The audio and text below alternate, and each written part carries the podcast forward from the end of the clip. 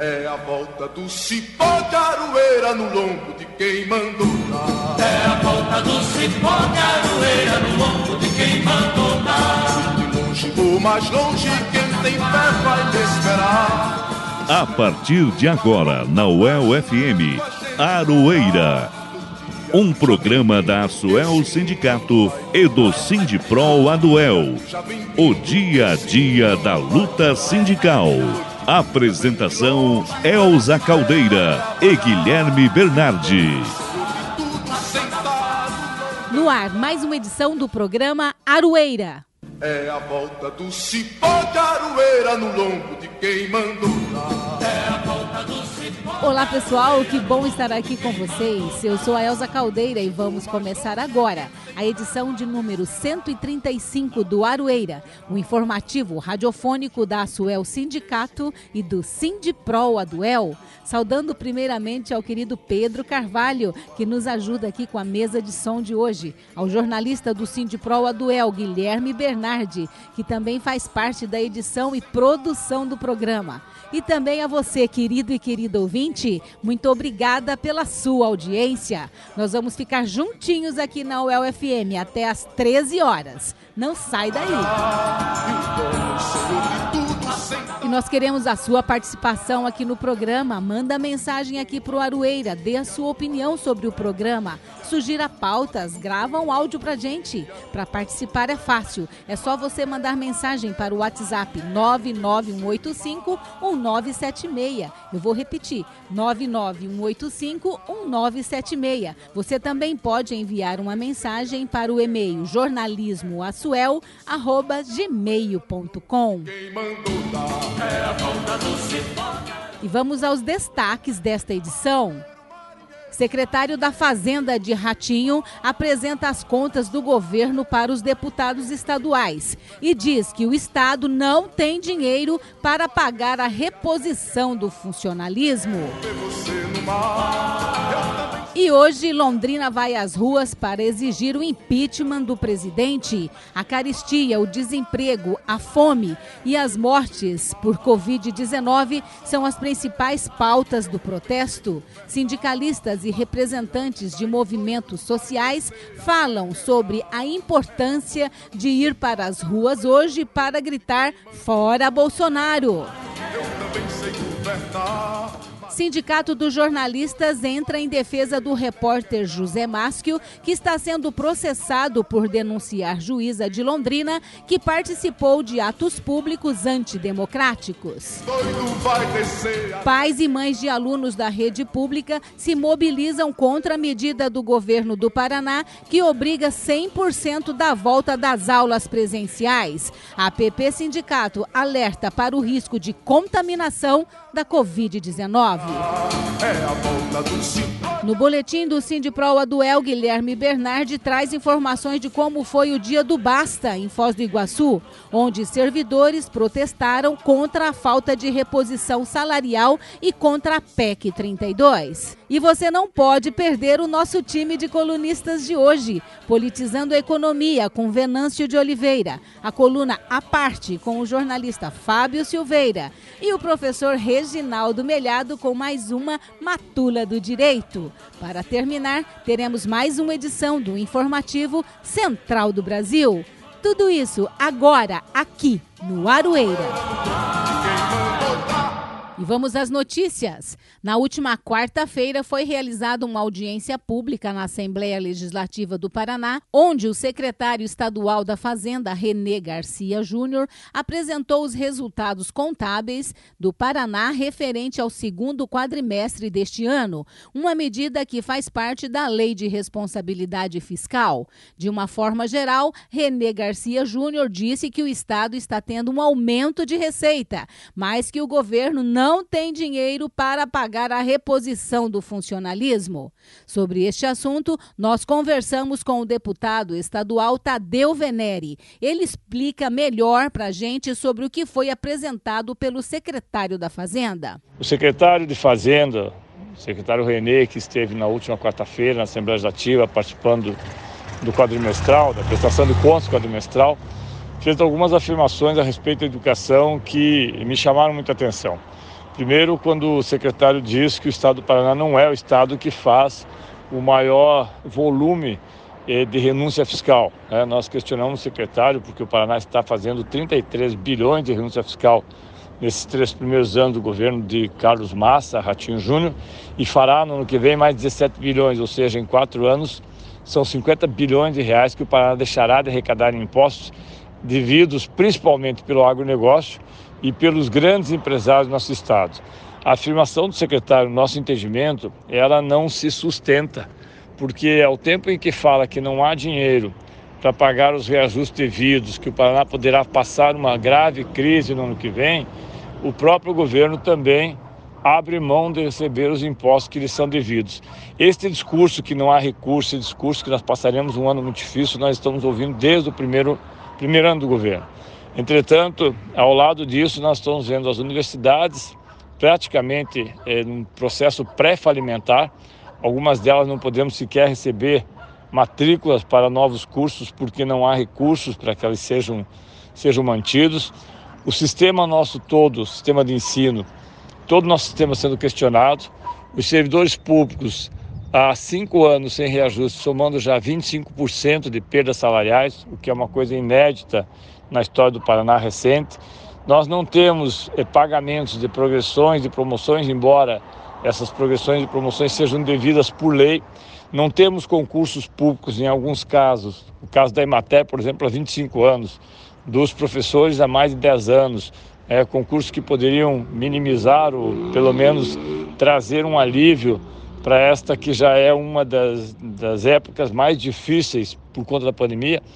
E nós é, achamos que a fala do secretário René, que pese a sua boa intenção em eh, tentar explicar as coisas, eh, volto a dizer, ela não se sustenta. A verdade é que o governo Ratinho Júnior é um governo que desde o início mostrou claramente a que veio e por que veio. Um governo que fez todo o seu programa de governo a partir da, da carta feita pelo próprio G sete, o grupo das sete grandes cooperativas, a Associação Comercial e as, a Organização das Cooperativas do Estado do Paraná, que poucos meses antes da eleição de dois mil e dezoito, esse grupo mandava carta a todos os deputados, insistindo que o Estado não poderia fazer nenhum tipo de reajuste aos servidores, isso em dois mil e dezoito, já havia feito em dois mil e dezessete, porque o Estado tinha uma dívida muito grande que não seria possível fazer nenhum tipo de investimento se pagasse os servidores públicos. Lembrando aqui que os servidores e servidoras públicas do Paraná não recebem a reposição salarial há quase seis anos. Você está ouvindo o programa Aroeira,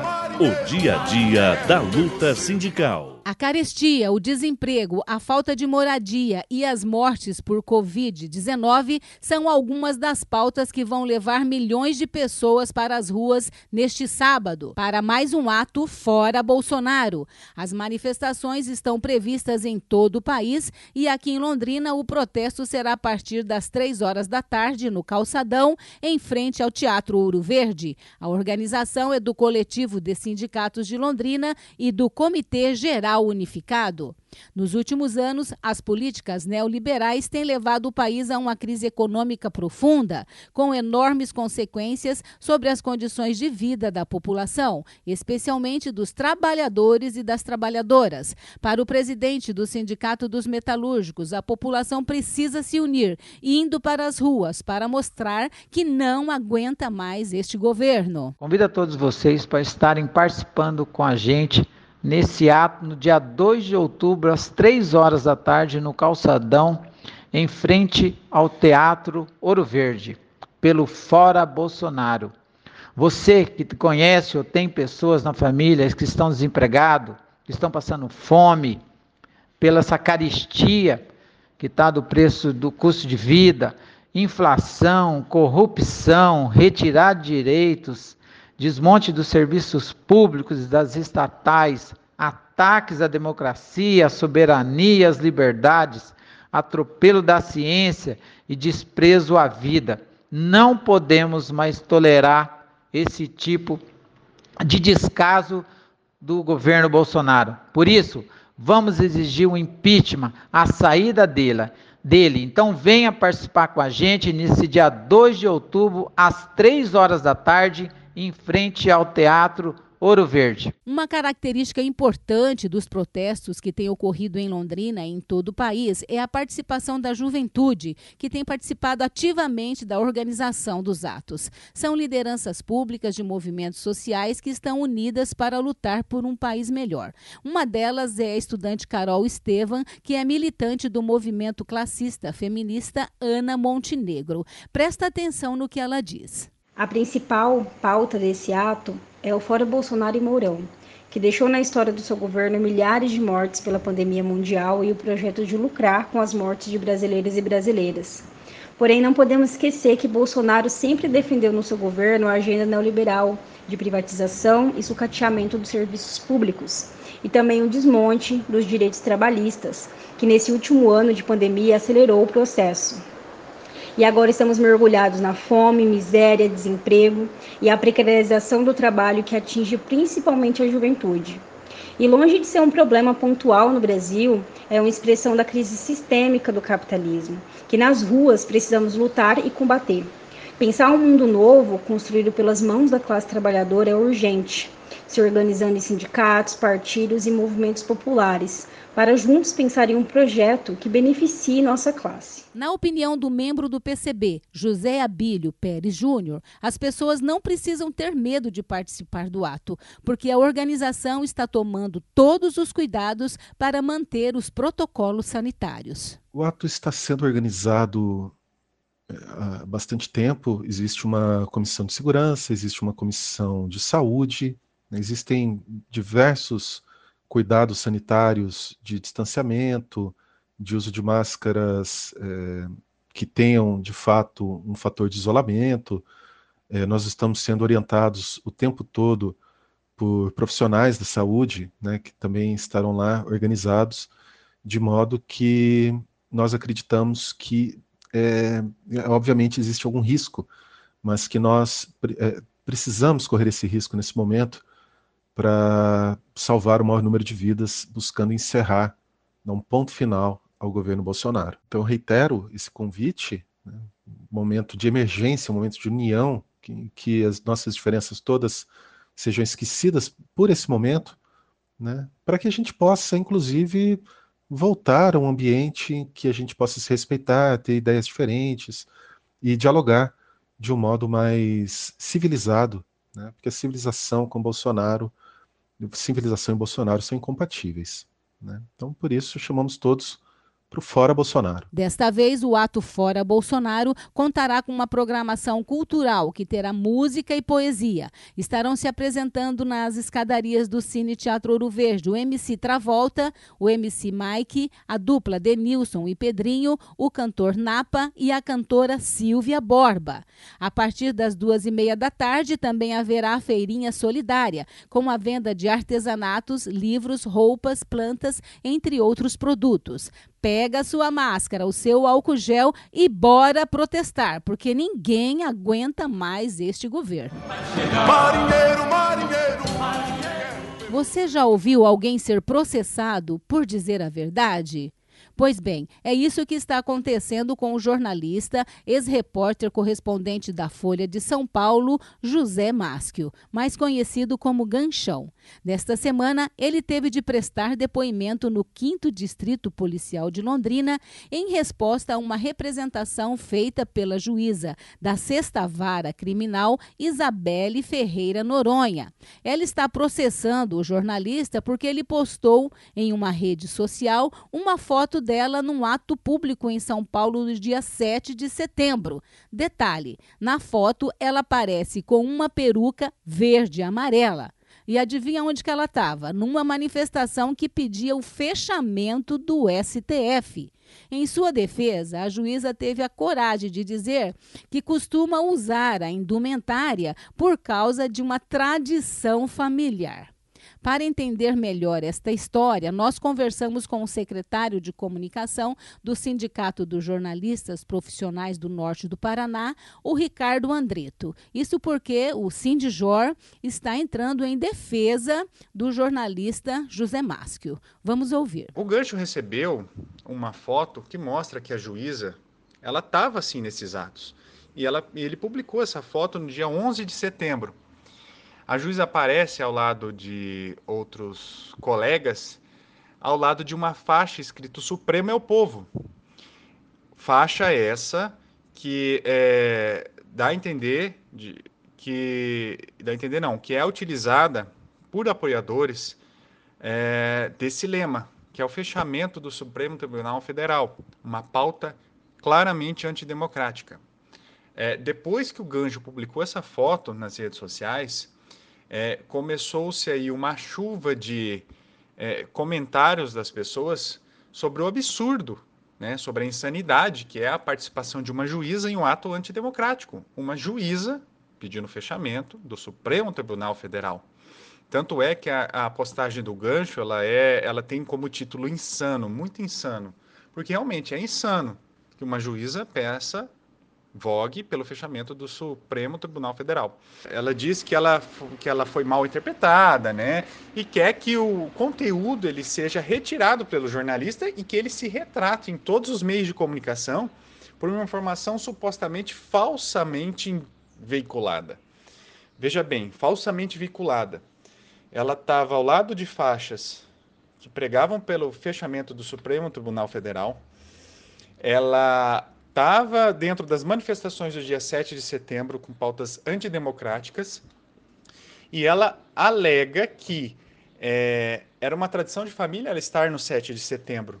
Segundo o secretário de comunicação do Sindijor, o sindicato está movendo uma moção de apoio ao jornalista que está sendo assinada por várias instituições. O Gancho apenas fez o trabalho do jornalista, que é de informar. É... O Sindicato dos Jornalistas do Norte do Paraná, o Sindicato dos Jornalistas Profissionais do Paraná e a Federação Nacional dos Jornalistas saíram em defesa do Gancho. Tá? Então a gente repudia as atitudes autoritárias dessa juíza, que ao participar dessas manifestações ela descumpre normas e apoia medidas que afrontam a Constituição. Então a tentativa de calar a imprensa é uma artimanha usada por aqueles que querem cobrir a verdade. É isso que nós é, sustentamos com relação a, a esse assunto. É, nós continuamos apoiando o Gancho em toda essa situação que ele vem sendo obrigado a passar.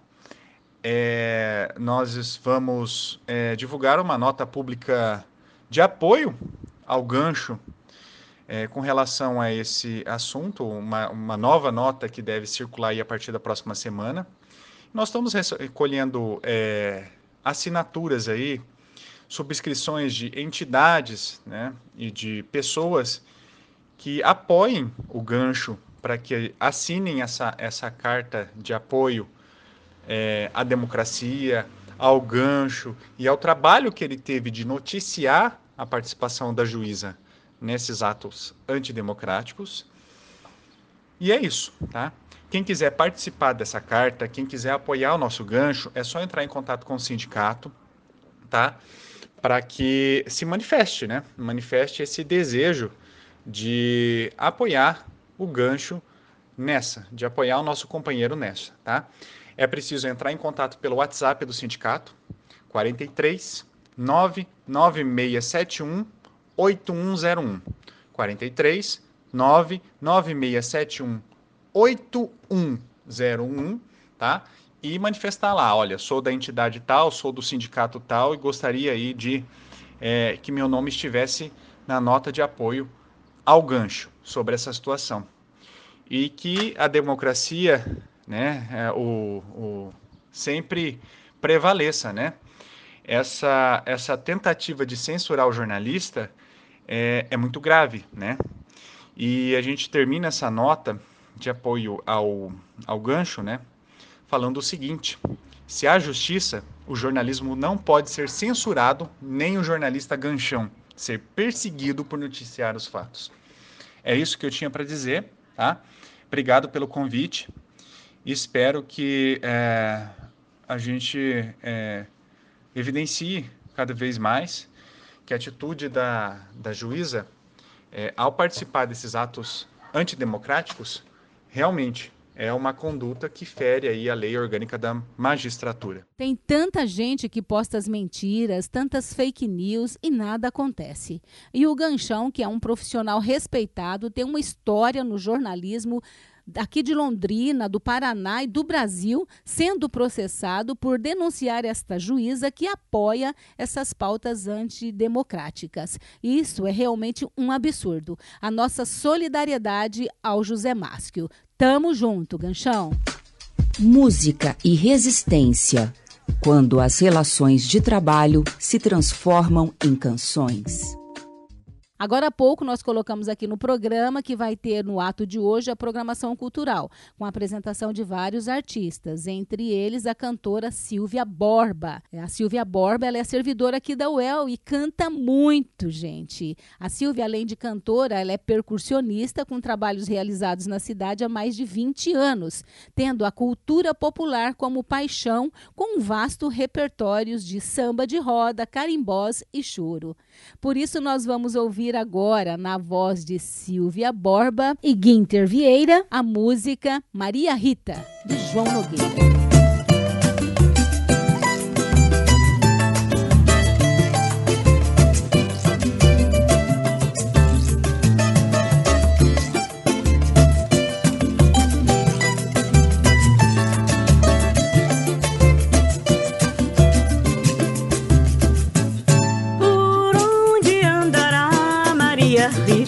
Andava gingando com laço de fita, por quem tenho grande admiração. É que eu preciso saber onde anda essa pequena, dos olhos redondos e da pele morena, que é para acalmar meu coração. Agora eu chego no samba, meu corpo se agita, porque sente a falta de Maria Rita, cabrocha bonita, corpo escultural. Por isso eu preciso saber qual o seu paradeiro, bem antes que chegue o mês de fevereiro. Sem ela pra mim não vai ter carnaval. Por onde andará, por onde andará Maria Rita, que andava gingando com laço de fita, por quem tenho grande admiração. É que eu preciso saber onde anda essa pequena, dos olhos redondos, da pele morena, que é para acalmar meu coração. Agora eu chego no samba, meu corpo se agita, porque sente a falta de Maria Rita, cabrocha bonita, corpo escultural. Por isso eu preciso saber qual seu paradeiro, bem antes que chegue o mês de fevereiro. Sem ela pra mim não vai ter carnaval. Por onde andará, por onde andará Maria Rita, que andava gingando com laço de fita, por quem tenho grande admiração.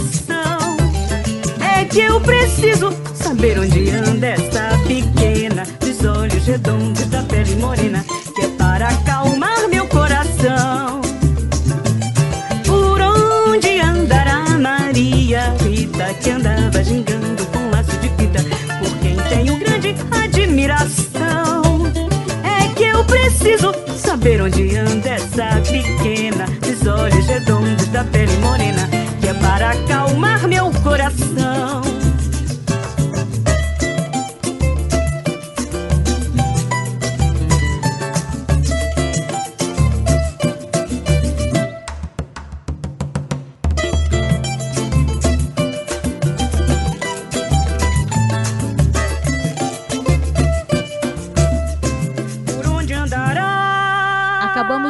Na voz de Silvia Borba e Guinter Vieira, a música Maria Rita. Você está ouvindo o programa Aroeira, o dia a dia da luta sindical. A resolução oitocentos e sessenta do governo do estado, que obriga a volta das aulas presenciais para os alunos da rede pública, com exceção apenas para aqueles que têm comorbidades, caiu como uma bomba na vida dos pais e mães que não concordam com o retorno das aulas presenciais em plena pandemia.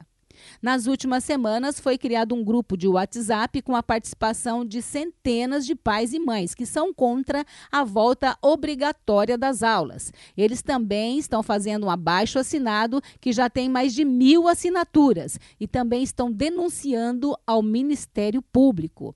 As famílias alegam que as crianças ainda não estão vacinadas e que as escolas não têm estrutura para receber tantos alunos com segurança.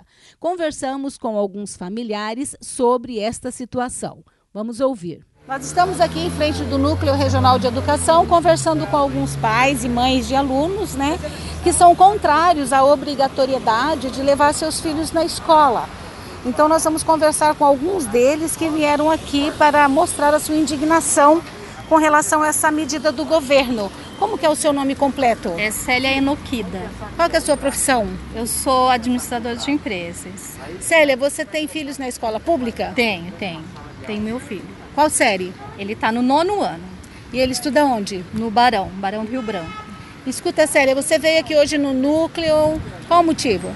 Então, eu estou indignada com essa imposição da Secretaria de Educação, no caso, aos pais terem que enviar o filho obrigatoriamente à escola, né? Nós estamos ainda no momento de pandemia, o vírus ainda está aí, né? E as crianças já estão sendo cadastradas para vacina. Então, são dois meses para o fim do ano, a vacina já está muito próxima. Não, não, tem, não tem cabimento essa imposição de colocar as crianças todas dentro de uma sala de aula no momento, né? E tem uma questão, eu tenho um questionamento também. Os que têm comorbidade vão assistir como a aula? Então, se dá para fazer online para os que têm comorbidade, não dá para continuar com os pais escolhendo o modelo de, de aula online, no caso de ter receio de enviar o filho para a escola? Conversar com mais um pai de aluno aqui. Qual que é o seu nome? É Robson. Robson? Robson Zambrade. Robson, você tem filhos em quais escolas? Eu tenho no Newton e no Barão. Robson, você também não quer que os seus filhos voltem para a escola nesse momento? Sim, neste momento de pandemia eu acho uma irresponsabilidade forçar a volta às aulas. Eu acredito que as escolas não têm estrutura para manter o distanciamento, né? E muito menos fiscalizar a, a criançada, porque as crianças dificilmente vão conseguir respeitar os protocolos sanitários. Até agora você não mandou, nem nessa, nesse, nesse híbrido? Não, não. Eu, eu fico com muito receio de mandá-los para a escola. Uhum. E você não vai mandar, mesmo agora com essa, vamos dizer assim, obrigatoriedade. Como você pretende fazer? Olha, eu pretendo lutar de todas as formas possíveis para não mandá-los, né? É, fico com muito receio deles perderem conteúdo, de questão de falta, né, de reprovação, porque eu também penso na educação deles, né? Mas eu gostaria que essa situação se resolvesse da melhor forma para todos. Vamos conversar com mais uma mãe aqui. Qual que é o seu nome completo? Meu nome é Kelly Cardoso. Kelly, você tem filhos no, no Newton Guimarães, é isso? Isso, eu tenho uma filha do oitavo ano à tarde. E você tem demonstrado também muita preocupação, né, com o retorno obrigatório agora, né? O que dizer disso, hein? Então, é, nós pais estamos muito revoltados com esta forma que eles estão fazendo com a gente, é, obrigando nós a levar os nossos filhos à aula. A questão é que nós queremos continuar com o sistema híbrido, pelo menos até o final deste ano letivo. Nossos filhos, eles não estão vacinados e nessa nova resolução oitocentos e sessenta eles falam que ah, tem é, medidas de biossegurança e tudo mais. Só que na realidade nós sabemos que não é assim que funciona. Então nós queremos sim que voltem às aulas presenciais desde que seja seguro. Porque o governo está respaldado pela resolução, só que nós pais não temos respaldo de ninguém. E é isso que nós estamos lutando, que continue com as aulas do M I T, para quem tem condições, está levando a sério. E os que estão evadidos e que precisam voltar a essas aulas presenciais, que eles voltem com segurança, em pouca quantidade, como está sendo feito até agora. É isso que nós estamos querendo. A A P P Sindicato está apoiando as manifestações das famílias dos alunos. O presidente do sindicato, Márcio André Ribeiro, lembra que a A P P, desde o início, sempre se colocou contra a volta das aulas presenciais, sem que toda a comunidade escolar esteja vacinada. Com relação a esse, essa obrigatoriedade do retorno de aulas presenciais, cem por cento totalmente presenciais na rede estadual de ensino, é totalmente contrária, né? Nós somos a entidade é, é contrária a esse posicionamento pelo simples fato de que entendemos que a pandemia não acabou, né? A pandemia não acabou, nós estamos com menos de cinquenta por cento da população adulta é, devidamente imunizada, né, com as duas doses de vacina, é, seguros, e isso não permite que se tenha aglomerações como acontecem dentro das salas de aula, dentro dos ônibus, transportes públicos, né, que os alunos utilizam para ir para as escolas, no pátio durante os intervalos, nas aulas, nas aulas de educação física, né? As escolas, elas estão, quem conhece educação, quem frequenta as escolas públicas principalmente, percebe que é como se nós estivéssemos voltado ao início do ano de dois mil e vinte. Está tudo normal.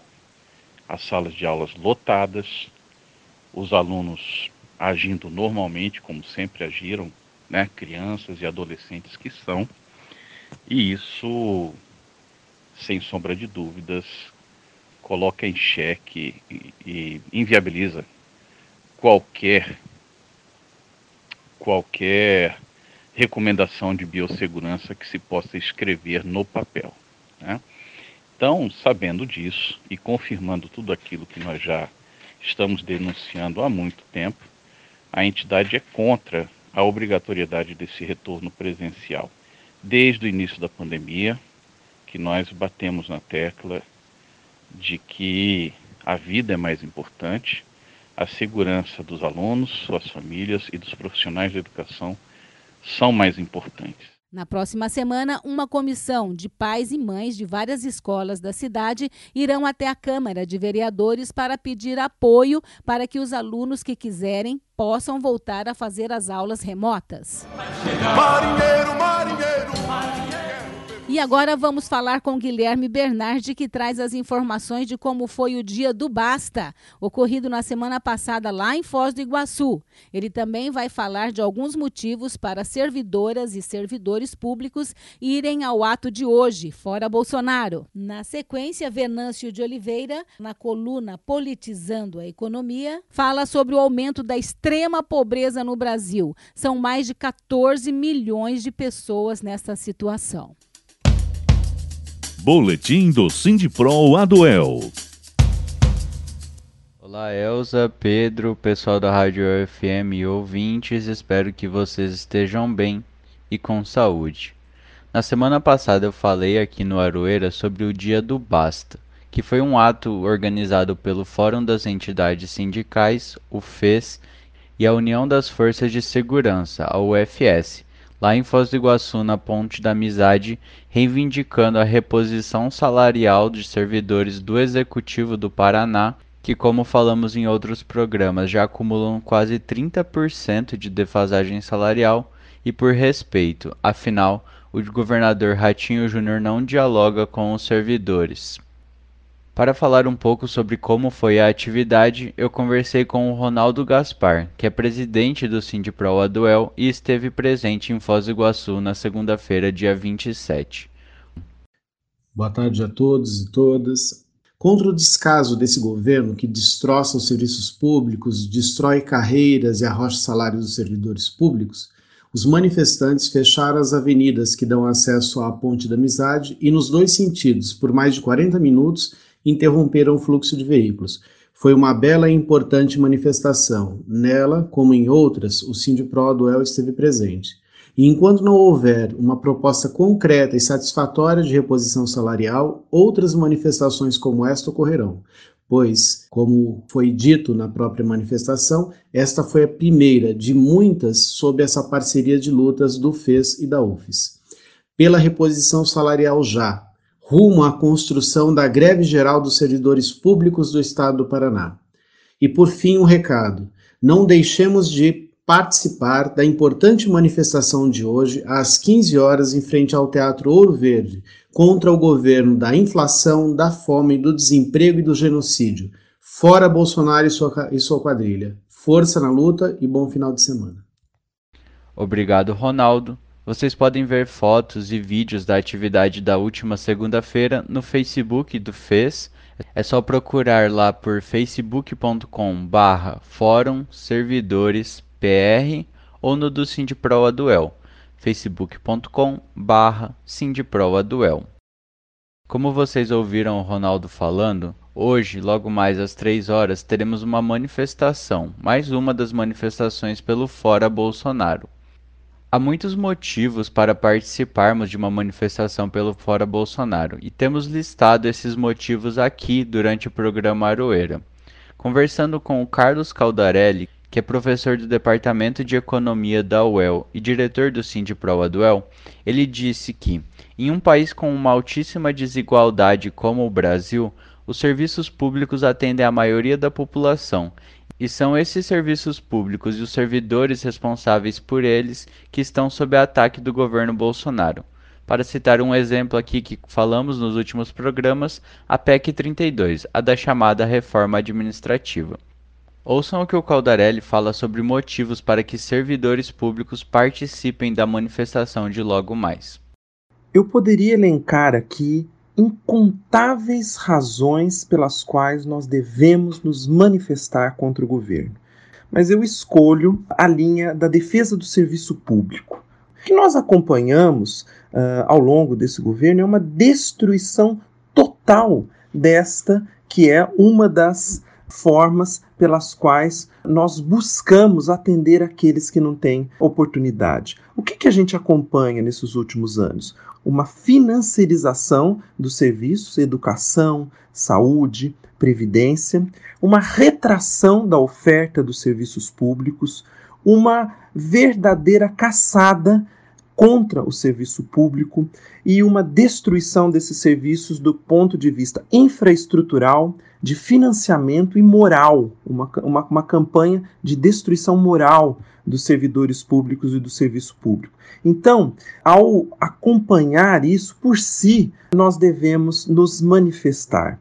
Por quê? Porque a destruição do serviço público em um país de desigualdade como o Brasil implica deixar uma parcela significativa da população à mercê dos interesses financeiros de grandes grupos, grandes grupos que abocanham serviços básicos como educação e saúde. Então, os servidores públicos, a população como um todo, não pode aceitar esse tipo de avanço. A população e os servidores públicos não podem de maneira nenhuma negligenciar, não pode de maneira nenhuma se calar diante de uma situação como essa. Então, ir às ruas é uma defesa da população, do serviço público e da capacidade do Estado em atender uh, a população do país, de um país de tanta desigualdade. Obrigado, Caldarelli. Além do Ronaldo, do Caldarelli e desse chamado para que servidoras e servidores públicos participem do ato de hoje, o Venâncio de Oliveira, que é quem faz aqui a coluna Politizando a Economia, também estará presente. Além do ataque aos serviços públicos que acabamos de falar, o Venâncio cita um outro motivo para irmos às ruas, o aumento da pobreza. Vocês sabiam que desde que o governo Bolsonaro entrou no poder, em janeiro de dois mil e dezenove, dois milhões de famílias perderam renda e caíram para a extrema pobreza? Pois é, são mais de catorze milhões de pessoas nessa situação aqui no Brasil. Se isso não for motivo para irmos às ruas, eu não sei o que seria um motivo válido. É com você, Venâncio. Politizando a economia, o que eles não te falam e como eles tiram seus direitos, com Venâncio Oliveira. Pelo menos dois milhões de famílias brasileiras tiveram a renda reduzida e caíram para a extrema pobreza entre janeiro de dois mil e dezenove e junho deste ano. Olá, caros ouvintes, quero falar sobre a pobreza a partir da ótica da economia política. Hoje quero me concentrar nesse fato econômico perturbador, a pobreza. A matéria do U O L, que traz os dados que eu li, são dados do CadÚnico. Nesses dados a gente pode encontrar que em dezembro de dois mil e dezoito, durante o governo Temer, eram doze vírgula sete milhões na pobreza extrema. Dois anos e meio depois, e com Jair Bolsonaro na presidência, esse número chegou a quatorze vírgula sete milhões em junho de dois mil e vinte e um. Porém, a matéria mesmo traz que ainda no governo Temer crescia esse número de forma drástica. Então, cresce desde dois mil e dezesseis, desde as políticas de arroxo, ajuste e das reformas neoliberais. Família em extrema pobreza é aquela com renda per capita até oitenta e nove reais, como diz a matéria.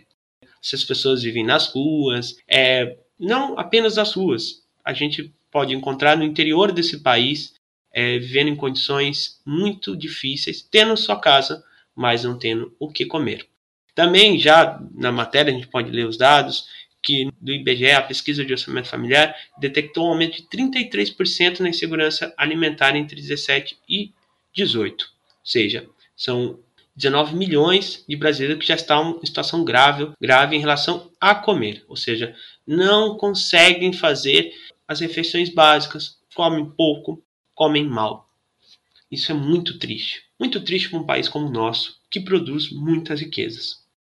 Bom, mas pensa, temos que pensar nas causas dessa pobreza. Pobreza não é um fator, não é uma questão meramente um problema pessoal. Não é possível que milhões e milhões de pessoas nesse ano do governo Bolsonaro caíram na pobreza porque elas são incompetentes. Isso é um, fator, um fato econômico. Uma pessoa cair na pobreza pode ser uma questão pessoal, mas milhões e milhões de pessoas se tornam um fato econômico e é um fato que a economia política tem uma explicação. Aqui enumero os fatores: desemprego, estancamento da renda do trabalhador, desigualdade, incremento do custo de vida e a pandemia. O desemprego, como já mostrei, temos pelo menos onze milhões de desempregados desde dois mil e dezesseis. Sobe, chegamos a quatorze, baixa, mas não passa de onze milhões. Antes do ajuste, não tinham esses onze milhões de desempregados. Com outra política econômica, quando o governo gastava, não tinha esses onze milhões de desempregados. Também a pessoa vive de poucos trabalho, trabalhos. Às vezes, o que acontece, mesmo ele tendo um emprego, ele tem um emprego precário.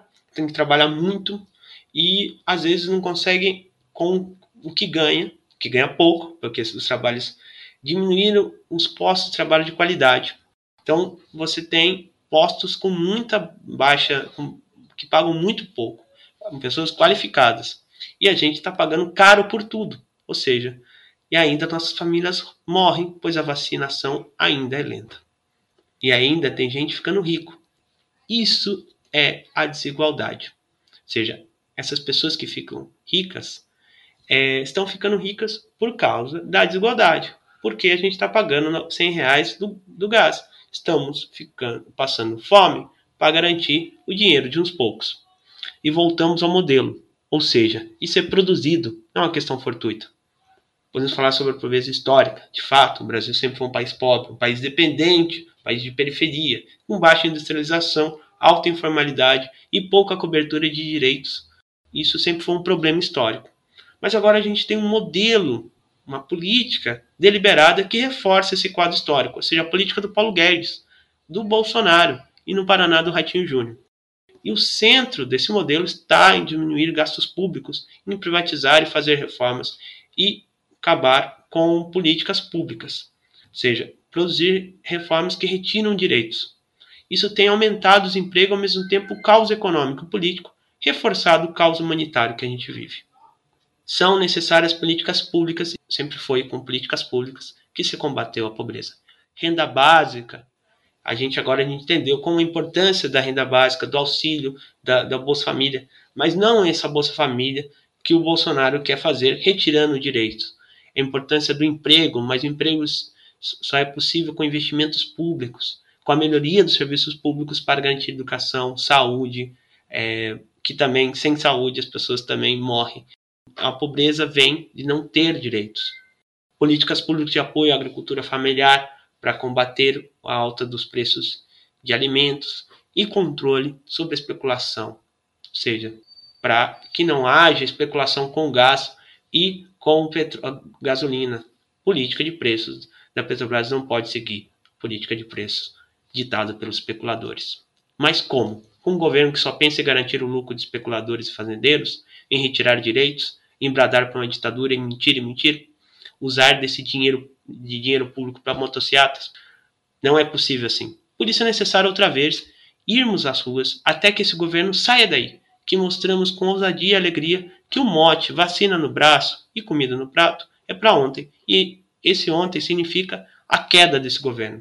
É isso, caros ouvintes. Até uma semana que vem, trazemos fatos econômicos na ótica da economia política. Obrigada, Guilherme e Venâncio. Agora vamos falar de política com o jornalista Fábio Silveira. Ele está chegando com mais uma coluna à parte. Coluna à parte, com o jornalista Fábio Silveira.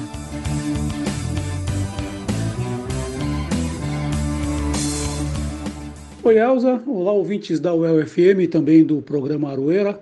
Aqui Fábio Silveira, volto para falar sobre política na coluna à parte aqui no programa Aroeira. E o assunto desse episódio, o assunto de hoje, não poderia ser outro senão o tema mais importante da semana, que são as manifestações dos movimentos sociais e também partidos de esquerda pelo impeachment do presidente Jair Bolsonaro. Hoje, sábado, dia dois de outubro, é o dia que está marcado para as manifestações em todo o país, aqui em Londrina a partir das três horas da tarde, no Ouro Verde, e também por diversas capitais, diversas cidades, Brasil afora. O tema da manifestação é o impeachment de Bolsonaro, responsável aí por mais, cujo governo e pelas omissões e erros na condição da pandemia, responsável pela por mais de quinhentas e noventa mil mortes por causa da covid dezenove, um governo que é, desmontou a economia, desmontou direitos dos trabalhadores, arrochou salários e está levando o Brasil a uma situação caótica, com pandemia, com o empobrecimento da população, com a volta da fome e a volta da inflação. Então, isso tudo é o estopim, isso tudo aí é o motivo mais do que forte para que as pessoas saiam para as ruas para protestar contra o Bolsonaro. Um aspecto que eu quero ressaltar dessa manifestação de hoje é que ela fecha um ciclo de três é, manifestações políticas, três grupos políticos se manifestando nas ruas do Brasil no espaço de um mês. Começa com o sete de setembro, passa pelo doze de setembro e agora esse ciclo se fecha com o dois de outubro. No sete de setembro, quem foi para a rua foram os apoiadores do presidente Jair Bolsonaro. Houve, segundo investigações que estão em curso e também conforme divulgação dos próprios organizadores pelas redes sociais, houve um financiamento de setores do agronegócio, houve muito dinheiro injetado nessas manifestações que acabaram se concentrando mais em Brasília e São Paulo. Eu diria que foram manifestações não tão grandes para sustentar o golpe que Bolsonaro pretendia dar e não conseguiu, porque não teve força suficiente para isso, para isso. E não tão pequeno para se dizer que o bolsonarismo, esse movimento de extrema-direita que flerta com nazismo, com fascismo, né, é, que são movimentos é, de extrema-direita que nós vimos ao longo do século vinte, não dá para dizer que ele esteja totalmente, que ele esteja acabado, que o bolsonarismo tenha morrido. Ele segue forte, restrito a um círculo da população que a gente vê aí nas pesquisas de opinião entre vinte e cinco por cento e trinta por cento do eleitorado, mas também não tem forças para ser majoritário. No dia doze de setembro, as manifestações foram convocadas pelo movimento Brasil Livre, o M B L. O M B L é um movimento que surgiu com um grupo de jovens é, liberais, conservadores, surgiu pela direita, tomaram as ruas a partir de dois mil e quinze, impulsionados por aqueles movimentos lá de dois mil e treze, mas tomaram as ruas em dois mil e quinze para apoiar o impeachment barra golpe da presidente Dilma Rousseff. Esse grupo embarcou na campanha de dois mil e dezoito, ou melhor, desembarcou no bolsonarismo. Eles apoiaram Bolsonaro e se elegeram, inclusive, em cima dessa agenda, essa guinada do Brasil para a extrema-direita, com um discurso contra direitos de trabalhadores, com um discurso é, homofóbico, racista. Eles embarcaram aí na onda, surfaram na onda Bolsonaro. E aí saíram logo no começo do governo, quando viram que não teriam, talvez, espaço para isso. Essa manifestação do M B L foi pequena, eles conseguiram atrair políticos da chamada terceira via, que reúne ali, que é uma tentativa de trazer ali alguém do P S D B, tipo Dória, Dória, governador de São Paulo, Eduardo Leite, governador do Rio Grande do Sul, Ciro Gomes, que foi governador do Ceará, foi ministro no governo Lula, ou então ali alguém tipo Mandetta, fala-se também no ex-juiz Sérgio Moro, enfim. Ali é uma manifestação, ali foi, em doze de setembro, foi uma manifestação mais identificada com essa ideia da terceira via. E, assim como a terceira via que patina nas pesquisas de intenção de voto, nenhum dos membros da, da terceira via chega a bater em quinze por cento de intenção de voto, em, em todas as pesquisas que estão sendo feitas, também a manifestação, como diz a garotada, flopou, foi fraca. Tinha mais político do que propriamente gente disposta a aí, é, se incorporar a esses movimentos. Chegamos então ao dois de outubro. Essa manifestação do dois de outubro é a manifestação mais próxima da esquerda, da esquerda político-eleitoral, dos movimentos sociais, e que é um grupo que tem ido para as ruas já desde o primeiro semestre, ali por volta de maio, e, fre- e fez grandes manifestações pelo país afora. Então a gente vê que, fechando agora com dois de outubro, a gente tem três grupos diferentes indo para a rua com demonstrações diferentes de força. Nas manifestações anteriores dos movimentos sociais, foi demonstrada bastante força, bastante volume nas ruas, e aí a gente vai ver nesse sábado qual vai ser o tamanho que vai ter essa manifestação. Não dá para prever o futuro, mas a minha avaliação é que hoje, mesmo que haja uma manifestação muito grande, não acredito nesse momento que haja força para levar o necessário, mais do que necessário, urgente, é, levar adiante o urgente, a urgente tarefa de tirar Bolsonaro do poder. O Brasil não aguenta Bolsonaro, mais um ano e três meses de Bolsonaro, que é o que falta para acabar esse governo. Mas eu acredito que até pelo envolvimento do Centrão, pela correlação de forças, fica difícil a gente projetar um cenário com a possibilidade de impeachment. É claro que a C P I está chegando ao fim com seu relatório, tem é, revelações cada vez mais estarrecedoras, e a gente precisa ver aí como é que vai ser esse relatório que deve sair agora no mês de outubro. Isso também pode ajudar a impulsionar a indignação das pessoas para ver se consegue mudar a conjuntura política para que Bolsonaro seja, saia do cargo o quanto antes, pelo bem do Brasil. Com isso eu me despeço, a coluna à parte volta no sábado que vem com mais avaliação, mais análise sobre, sobre política. A gente vai poder falar também como é que vai ter sido a manifestação desse sábado. E tu que está nos ouvindo, se for para a manifestação, demonstrar sua justa indignação, todos os cuidados, máscara, álcool em gel, para a gente aí tentar conter o avanço da Covid no Brasil, que a tragédia já, já foi grande o suficiente. Bom sábado para vocês, boa semana, até a próxima. Agradecemos ao Fábio Silveira por mais uma participação aqui no Aroeira. E chegou a hora de saber o que ele trouxe para a gente hoje. Eu estou falando do professor Reginaldo Melhado, com a sua Matula do Direito.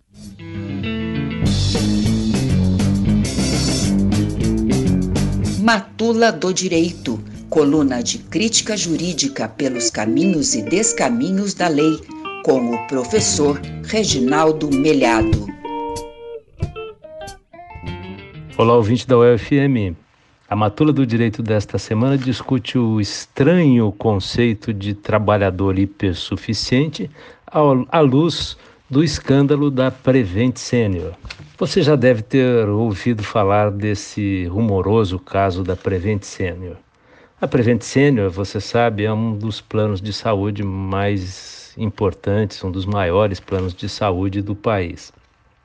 Recentemente, denúncias de médicos e outros trabalhadores da área de saúde eh, trouxeram à luz uma série de problemas envolvendo essa, esse estabelecimento, essa instituição de saúde. Houve denúncias que foram, inclusive, investigadas na chamada C P I da Covid, né? E, entre elas, fala-se de muita pressão sobre médicos, médicos recebendo ameaças e pressão eh, para receitar medicamentos que, segundo consta, não seriam indicados para a covid dezenove, não seriam indicados como eh, drogas eficientes no tratamento desses pacientes, né? É, o mais complicado aqui, me parece, é a violência contra o ato médico, contra o, a liberdade de exercício da profissão.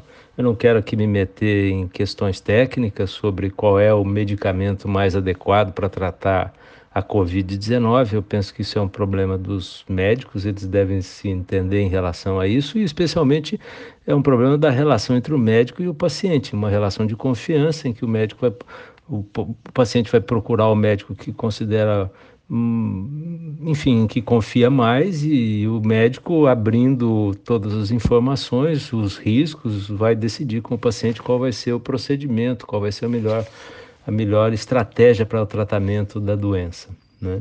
Então essa, essa liberdade de exercício profissional teria sido com, é, bastante co- comprometida pelo... pelo tomador de serviço dos médicos, pelo empregador, pelo patrão do médico, né, ao impor determinada linha teórica, digamos assim.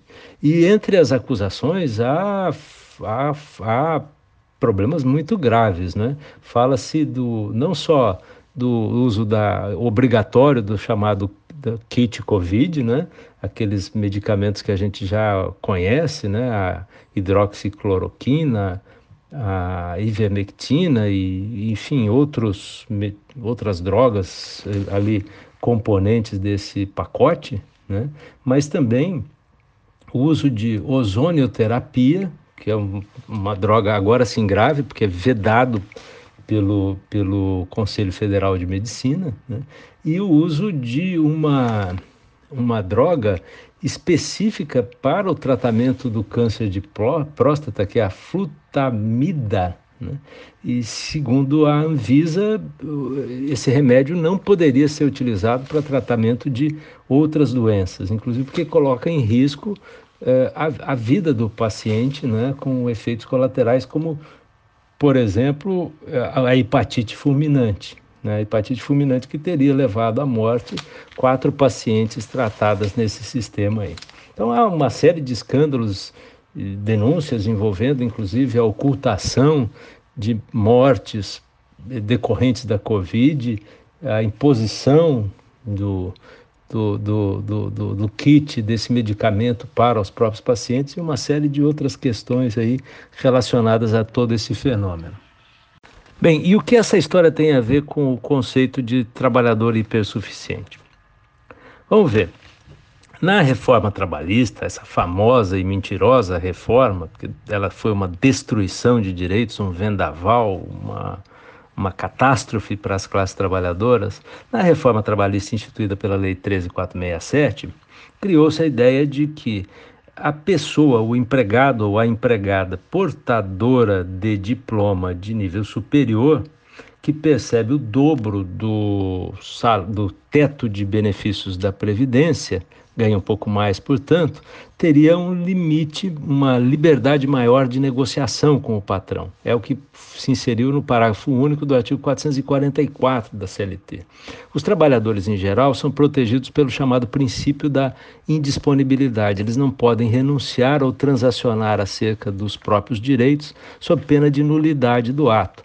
Mas a lei conferiu a esses trabalhadores que ganham um pouco mais, ganham aproximadamente treze mil reais ou mais, né, e tem curso superior, uma liberdade maior de negociação. A premissa é de que, por ser formado numa universidade e ganhar um pouco mais, a pessoa não está tão sujeita às imposições do patrão, à pressão que o patrão possa exercer. Esse caso da Prevent Senior evidencia claramente que isso não é verdade. Os médicos e as médicas estão entre as carreiras melhor remuneradas no Brasil ainda hoje, né? Os médicos têm salários razoáveis, trabalham bastante, diria até que trabalham mais do que a maioria das pessoas, mas têm um ganho é, consideravelmente, um ganho acima da média de mercado, né? E esses médicos ligados aos hospitais da Prevent Senior relatam pressões terríveis e muitos se submeteram a essas pressões, renunciando inclusive à sua convicção, à sua liberdade de exercício profissional, tendo que se submeter a, a prescrever medicamento nos quais não acreditavam, né? Alguns, inclusive, relatam ter, terem sido obrigados a, a trabalhar e atender pacientes depois de infectados pelo, pelo coronavírus, já com a covid dezenove, o que é simplesmente assustador. Então você imagina, se isso acontece com profissionais bem remunerados, que têm melhor do que qualquer outro, de, qualquer outra... outro profissional, uma noção exata do que significava aquilo tudo, em termos técnicos, né, sobre consequências daquilo tudo, você pode imaginar o que não acontece com os demais trabalhadores. Então, o que a gente tem visto na prática é que o trabalhador hipersuficiente é uma grande mentira, né? Mesmo sendo médico, advogado, engenheiro, é, cientista, formado em ciências sociais, o trabalhador é sempre submetido à vontade do patrão, sempre num estado, numa posição de sujeição, da qual ele só se desliga se atua coletivamente. Só se desliga se tem uma noção de que compõe uma classe social, enquanto classe social deve enfrentar o capital. Fora disso, não há escapatória. É isso, até a próxima semana. Queremos agradecer ao professor Reginaldo Melhado pela sua importante participação aqui no Aroeira. E o Aroeira de hoje chegou ao fim. Eu quero agradecer ao Pedro Carvalho, que comandou tão bem a nossa mesa de som de hoje, ao diretor de programação da Rádio U E L F M, o Gerson Gugel, e ao Edir Pedro, que é o diretor-geral desta emissora. Quero agradecer principalmente a você, querido e querida ouvinte. Muito obrigada pela sua audiência. Na semana Semana que vem, eu tô de volta com mais um Aroeira para você. Um ótimo final de semana a todos, um forte abraço e até lá. A U E L F M acaba de apresentar Aroeira, um programa da Asuel Sindicato e do Sindipro Aduel, o dia a dia da luta sindical.